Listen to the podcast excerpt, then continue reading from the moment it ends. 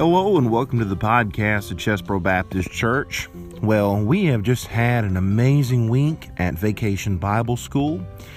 And today, the Sunday after our Vacation Bible School, we had our family fun day with cookout, we had a picnic, we had a big water slide and a bouncy house and just a lot of fun. We had a great day in the house of God today. The title of the message this morning is Full of Leprosy. Please enjoy. Luke chapter 5 this morning. What we're going to be doing is going to be reading two verses in Luke chapter 5. I'm going to ask you, if you're physically able, one last time to stand to your feet as respect and reverence to the Word of God. We're going to be reading two verses this morning. Luke chapter 5, we'll be reading verse number 12 and verse number 13. The Bible says, And it came to pass when he was in a certain city, behold, when a man full of leprosy, who seeing Jesus fell on his face and besought him, saying, Lord, if thou wilt, thou canst make me clean. And he put forth his hand and he touched him, saying, I will be thou clean. And immediately the leprosy departed from him. The title of the message this morning is Full of Leprosy. Let's pray.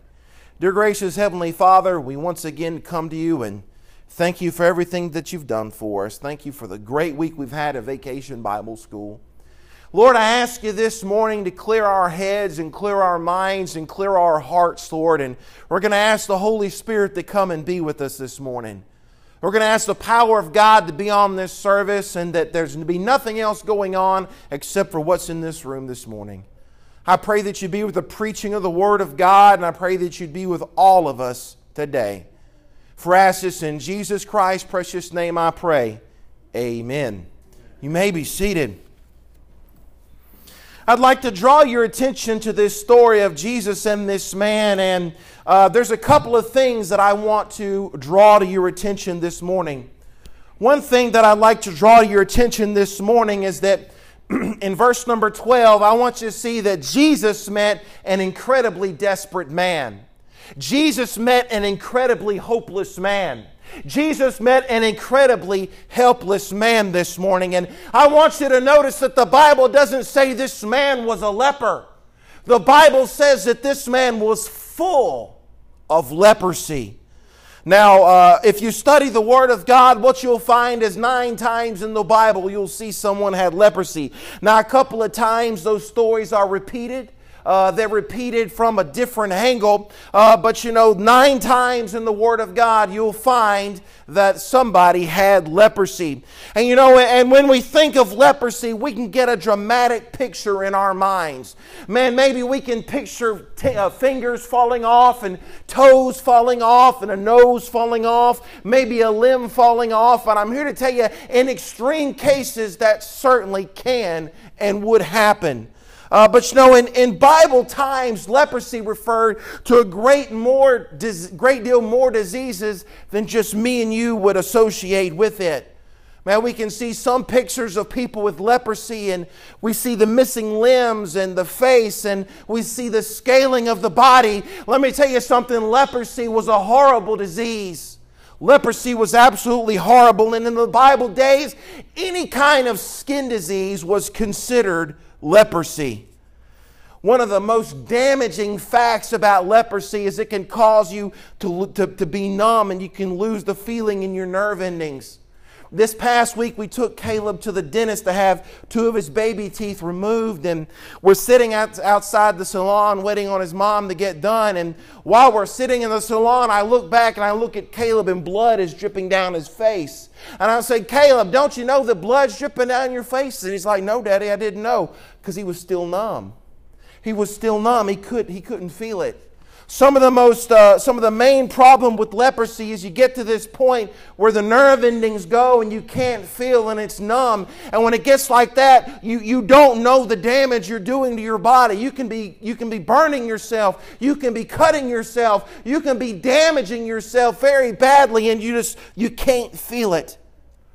It would be one thing this morning to have a spot of leprosy. It would be one thing to have an arm of leprosy. But I'm here to tell you this morning this man, the Bible says, was full of leprosy.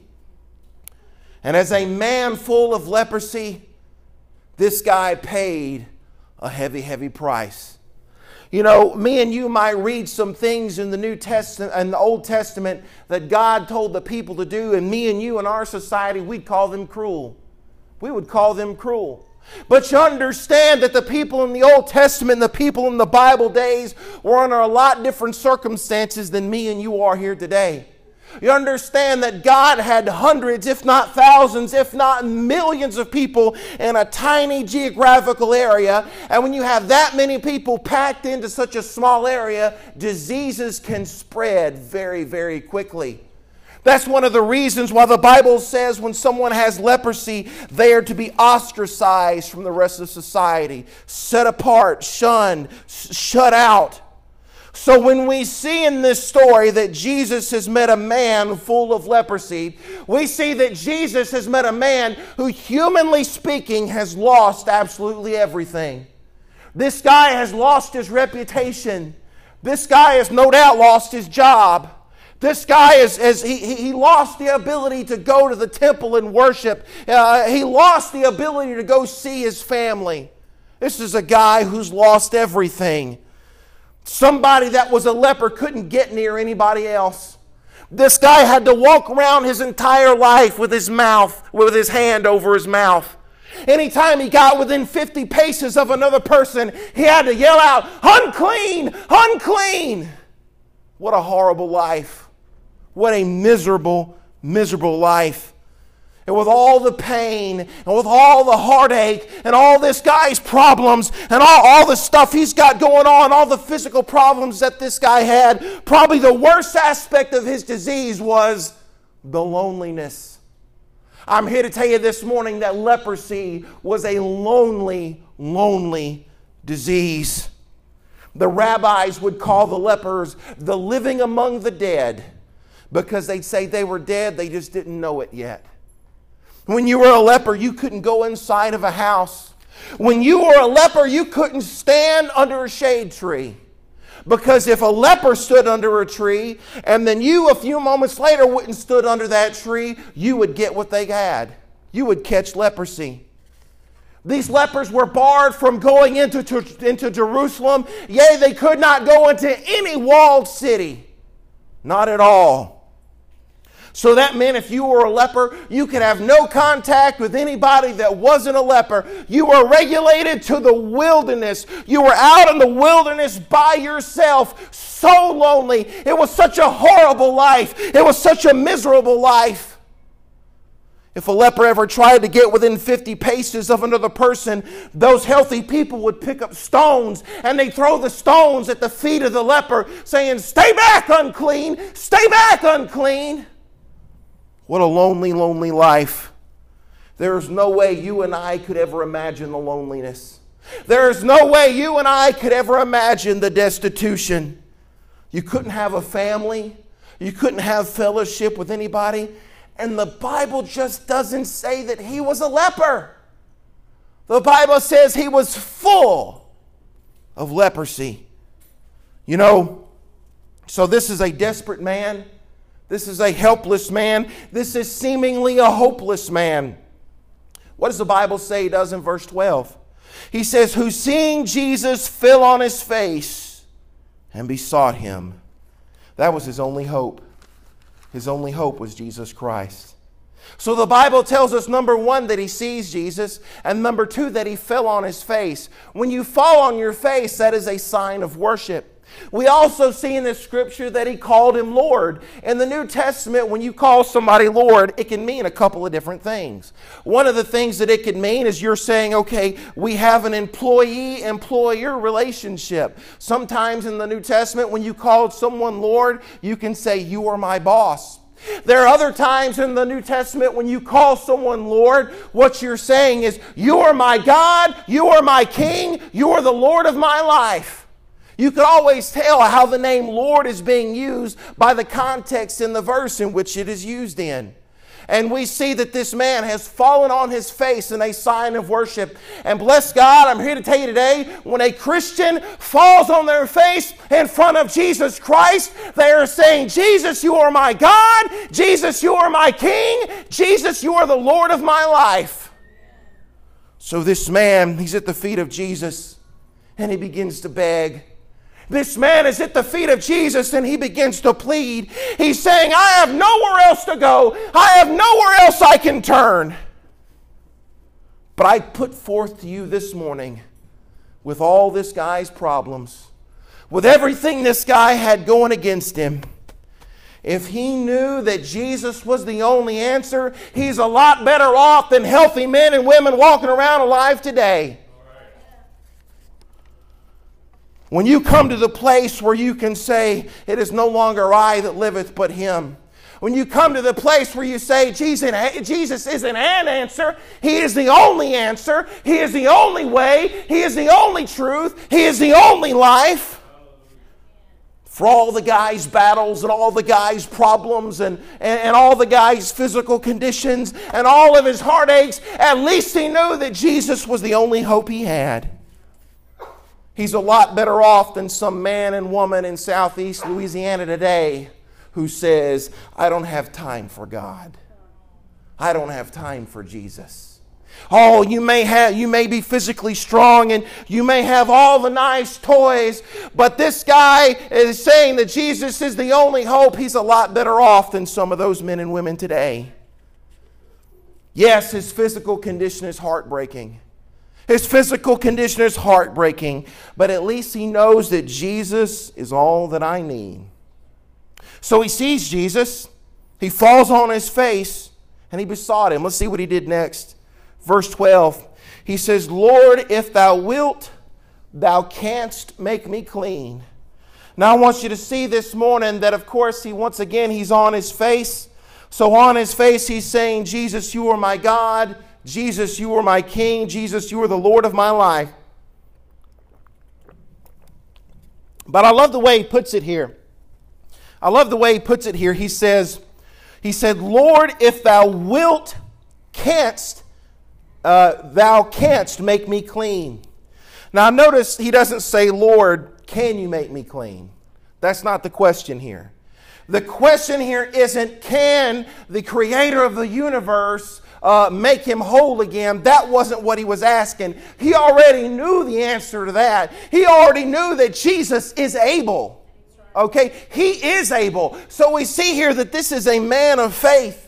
This man of faith is not asking, Jesus, can you give sight to the blind? Can you give speech to the mute? Can you give hearing to the deaf? Can you give leg to the lame? Can you give a, a, a, can you save a sinner from hell? That's not what he's asking. He already knows the answer to those questions. He already says, I know what Jesus can do. What I'm asking is, will he do it? And what did Jesus do?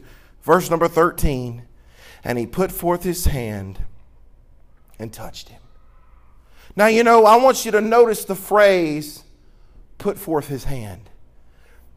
If you can imagine the scene this morning, people are gathered around Jesus, and this man is walking up. Maybe as he walks up, people grab stones and throw the stones at his feet, but this leper keeps it coming. The closer he gets, we see that crowd start to part like the Red Sea, and standing in the middle, not moving, not going anywhere, is Jesus Christ. This guy comes up to Jesus. He falls on his he falls on his face at the feet of Jesus and he says, "I know you can heal me, Jesus. I know you can make me whole, but Lord, will you?" What does the Bible say? And Jesus puts forth his hand. I want you to see that Jesus took the initiative here. Jesus took the initiative. You know, this leper, he didn't do like the other person did who just came up to Jesus and grabbed his feet. He didn't do like the other person did that came up and grabbed the hem of his garment. He was more respectful than that. Now, I'll tell you this he came a little closer than he should have come. But he wasn't about to touch Jesus because he didn't want to make Jesus unclean. But what does the Bible say that he does? It says Jesus stretched out his hand and he touched him. Now, wait a second. Hold on just a, hold the phone just a minute. You know, there are times in the Bible where Jesus does heal with his hands. Man, Jesus can spit in the dirt and make the mud with the spittle and put it on the blind man's eyes. And there are times in the Word of God where Jesus heals with his hands. But you know, there are other times in the Word of God where Jesus heals with the word of his tongue. He resurrected a man from the dead and didn't touch anybody. So Jesus has the ability not only to heal with his hands, but to heal with the word of his tongue. And you would think, if when dealing with the leper, that he would use the word of his tongue. I mean, you'd think that, that Jesus would do that because let me tell you something. As soon as you touch a leper, you're opening yourself up to a whole other set of problems. Man, imagine the religious establishment standing there and the religious establishment looking at Jesus and saying, you know, if you touch him, if you're, if you're allegedly the Messiah you're claiming to be, if you touch him, you will be unclean. And as soon as you are unclean, you are no longer the Son of God. You know, I can't think of a faster way to get unclean than touching a le- than intentionally touching a leper. Why did he do it? He could have spoke the word. Hey, this is Jesus we're talking about. He could have thought the thought. He could have spoke the word. Why does the Bible say he stretched out his hand and he touched him? You know, I can imagine the scene as soon as Jesus touched this leper that there were a lot of people that didn't stick around for the rest of the message. Oh, they were off and they were off to Facebook and they were off to Twitter and they were off to Instagram and they were off to the gossip columns and they were telling the priests and they were telling the religious establishment, they were saying, hey, hey, this guy can't be the Son of God. This guy can't be the Messiah. He touched a leper. He's now unclean. You know what's funny? Jesus never really cared what the religious establishment thought. You know, I wonder if when we get to heaven we can find this guy. I wonder if when we get to heaven we can find this guy and say, hey, excuse me, sir, I got to ask you a question. Before Jesus touched you, how long had it been since you had been touched by another person? Think about it this morning. This guy, he couldn't kiss his wife, he couldn't play with his children, he couldn't shake someone's hand. Maybe that guy would look back at us and say, Oh, Oh, it had been months. Maybe he could say, Oh, it had been it had been years. Maybe he would say, Oh, it had been decades since anybody touched me. So why did Jesus do it? Why did Jesus touch him? When he could have said the word, why did he touch him? Well, you know what? The Bible actually tells us why. You know, over in Mark chapter 1, this story is repeated. And over in Mark chapter 1 and verse number uh, 41, the Bible actually tells us why Jesus touched him. Let me read that verse for you. The Bible says in Mark chapter 1 and verse number 41, and Jesus, moved with compassion, put forth his hand, and he touched him, and saith unto him, I will be thou clean. Why did Jesus touch him? Why did Jesus touch him? It's because he loved him. He loved a man that nobody else could love. He loved a man that nobody else would love. Jesus stretched out his hand, and because he was moved with compassion, Jesus touched him.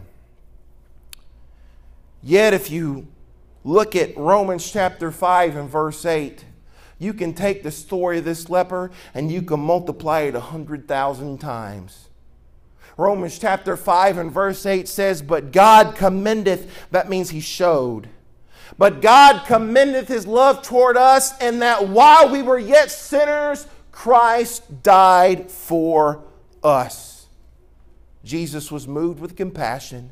And because he was moved with compassion, he did something that nobody else would do. Now you take that and you multiply that by a hundred million, and it's not just a leper 2,000 years ago. It's men and ladies sitting in Chesbrough Baptist Church in Kentwood, Louisiana today. It's not just a leper way back then, now it's me and you today. And the Bible says that the love of God is so great, and the Bible says that the love of God is so tremendous And Jesus loves you, and Jesus loves me. And while we were yet sinners, Christ died for us. Three chapters before Romans 5 and Romans chapter 2, Romans chapter 2 actually tells us that we're sinners. The book of Romans tells us that we are sinners from the top of our head to the bottom of our feet. There is none righteous, no, not one, for all have sinned and come short of the glory of God. That's so amazing. It's so amazing that people in here like me, it's so amazing that people in here like you, man, we are so sinful. We are so sinful. And God not only sees those sins, He knows those sins. Even the dark sins, even the hidden ones, even the sins we've hidden from mom and dad, even the sins we've hidden from husband and wife. I'm talking about those deep, dark, secret sins. Nobody else knows about them, but God does. And not only does He know about all that, forget about healing a leper, He died on the cross for those sins. What love of God! What love of God! You know what the Bible says in 1 John chapter 3 and verse 16? Now we all know John chapter 3 16. We all know that one. We can quote that one. But you know if you mess up and you accidentally turn to 1 John 3 16, well that one works too. Hereby perceive we the love of God that he laid down his life for us. Bible says in 1 John chapter 4 and verse number 10, herein is love, not that we love God, but that he loved us and gave his son as a propitiation for our sins. Hebrews 4:14 For we have not a high priest which cannot be touched by the uh, feelings of our infirmities but was in all points tempted like as are we yet without sin. I'm telling you I'm telling you today he knows us. But even though He knows us, He still loves us. You know, Jesus never really cared what the uh, religious establishment thought said. Jesus really didn't care what the law said. Jesus really didn't care what human opinion said. But he was so full of compassion that he touched a man that nobody else would touch. He cared for a man that nobody else would care for. He loved, for, he loved a man that nobody else would love. Jesus loved this leper. And you multiply that by a hundred million, and the Bible says, And God so loved the world that He gave His only begotten Son. Hey, God didn't just love the world, He so loved the world you know, we think about the, the, the sacrifice that Jesus made, and oh, did he make a big sacrifice. A lot of times we don't think about the, talk about the sacrifice that God the Father made. That verse doesn't say that he gave another son, it says he gave his only begotten son. God so loved the world that he gave. And he reached out his hand because he loved him he touched him. Now, I know there are many folks in here today. You can join me in saying that He's my Savior.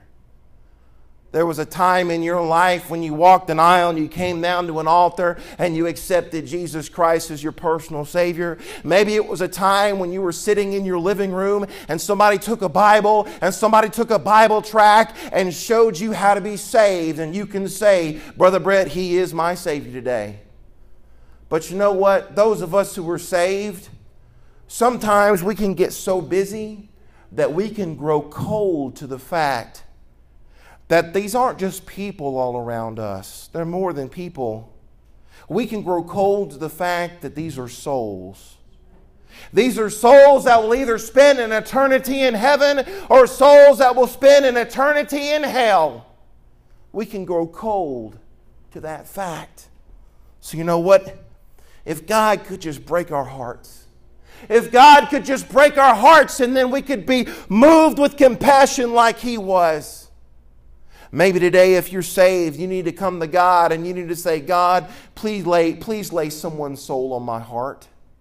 Lord, please lay someone's soul on my heart that's lost so I can pray for them and so I can pray for their salvation and so I can work toward leading that person to the Lord. Please, Lord, lay someone on my heart. If you're in here today and you've never been saved, if you're in here today and you've never believed on Jesus, this story tells it all. This story tells it all.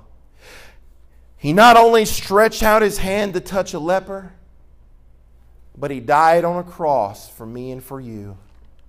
The Bible says in Romans chapter 10 and verse number 9 that if thou shalt confess with thy mouth the Lord Jesus and believe that God had raised him from the dead, thou shalt be saved.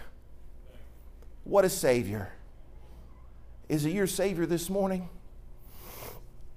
Years ago, on the streets of Chicago, there was a man who walked the streets of Chicago. Everybody called him Old Mac. Old Mac would walk the streets of Chicago, and Old Mac was a drunk. Old Mac was actually an entertainer. He had a nightclub act, and every night he'd be at the nightclub doing his set. After his set was over, he'd just be so plastered drunk, so just so inebriated that he couldn't even make it home. And most every night, Old Mac would end up at the Pacific Garden Mission there in Chicago. At the Pacific Garden Mission, he'd walk through the front door, and everybody knew who Old Mac was. He had a reputation. Old Mac had a reputation for Satan, sin, and suds. Old Mac would come in the Pacific Garden Mission, and he'd sit on the back pew, and he'd just be so passed out, slobbering drunk, that he would, he would sleep through the service.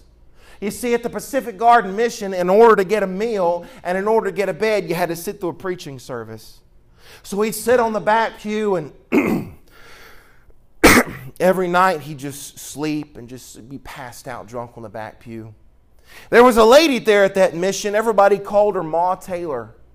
Ma Taylor, she she organized a lot of the things that, for the guys at the mission and her and a couple they had a couple services a day and her and another lady would, would help would take take turns playing the piano. Oh ma taylor ma taylor she knew old mac. Every night old mac would come in and be passed out on the back pew. And every, so she got it in her heart that she's going to pray for old mac and night after night she would pray, and night after night she would pray, and night after night old Mac would come in and be asleep on the back pew, and he'd be so drunk and so passed out that he wouldn't hear the preaching. And she knew that if he didn't hear the preaching, he'd never change. So she kept a praying. Until one night, old Mac came in, and old Mac was a little more sober than he normally was. Old Mac actually stayed awake and listened to the preaching that night. Just so happened on that night, a preacher got up and preached hellfire, brimstone, preached heaven sweet and hell hot. The end of that service, old Mac got up out of his pew and he walked down the aisle. He came to the altar and knelt down. He was just crying and weeping like a baby. Ma Taylor was playing the piano. She motioned to the other lady to come take her spot. And Ma Taylor got off the piano and she went down to old Mac and she said, old, she said, Mac, have you come to be saved tonight? And old Mac just started shaking his head. He said, Ma, you just don't understand. Ma, you don't know all the bad things I've done. Ma, you don't know all the wicked things I've done. You don't know all the evil I've done, Ma. You just don't know. God would never want me. God would never save me. God would never forgive me. Oh, Ma Taylor, she just kept giving him verse after verse, all the verses she could think of, and he just kept shaking his head, saying, You just don't understand. Ma, you just don't know. You don't know all the evil I've done. You don't know all the wickedness I've done. God would never want me. God would never forgive me. God would never save me. And then Ma Taylor, she remembered a pamphlet that she read earlier in the day, and she remembered the title of that pamphlet. She stopped everything and she looked at old Mac and she said, Mac, Calvary covers it all. Max stopped and he looked up at her and he said, What did you say? She said, Calvary was the place that Jesus died. Calvary covers it all. She said, Max, some of us are 50 pence sinners, and some of us are 500 pence sinners. But the thing about it is that 50 pence sinners and 500 pence sinners end up in the same hell. And she said, Calvary covers it all. Old Mac got saved that night in the Pacific Garden Mission. When, Mac, when old Mac got saved, his life began to change. Well, of course it did. When you get saved, you become a new creature. Old things are passed away. Behold, all things become new. Old Mac, he had a real name. His name was Walter McDonald. Walter McDonald, he began to give his testimony. Before you knew it, uh, uh, Walter McDonald became a preacher. And for the rest of his life, Walter McDonald traveled America preaching the gospel and giving his testimony. God used him greatly. Ma Taylor, Ma Taylor, she actually, uh, she actually wrote a song. She wrote a song that decades later Christians still sing today. And the words to the song that Ma Taylor wrote go like this Far dearer than all the world can impart was the message that came to my heart. How that Jesus alone for my sin did atone, and Calvary covers it all. The stripes that he bore and the thorns that he wore told his mercy and love evermore. And my heart bowed in shame as I called on his name. And Calvary covers it all. How matchless the grace when I looked in the face of this Jesus, my crucified Lord. My redemption complete, I then found at his feet, for Calvary covered it all. How blessed the thought that my soul by him bought shall be his in the glory on high, where with gladness and song I'll be one of the throng, for Calvary covered it all. Calvary covers it all. My past with its sin and shame, my guilt and despair, Jesus took on him there, and Calvary covers it all. Old Mac learned it in Chicago many years ago. A leper learned it 2,000 years ago. Me and you, we can know it today. Calvary covers it all. And for one stunning, amazing moment in time, he stretched forth his hand and he touched him.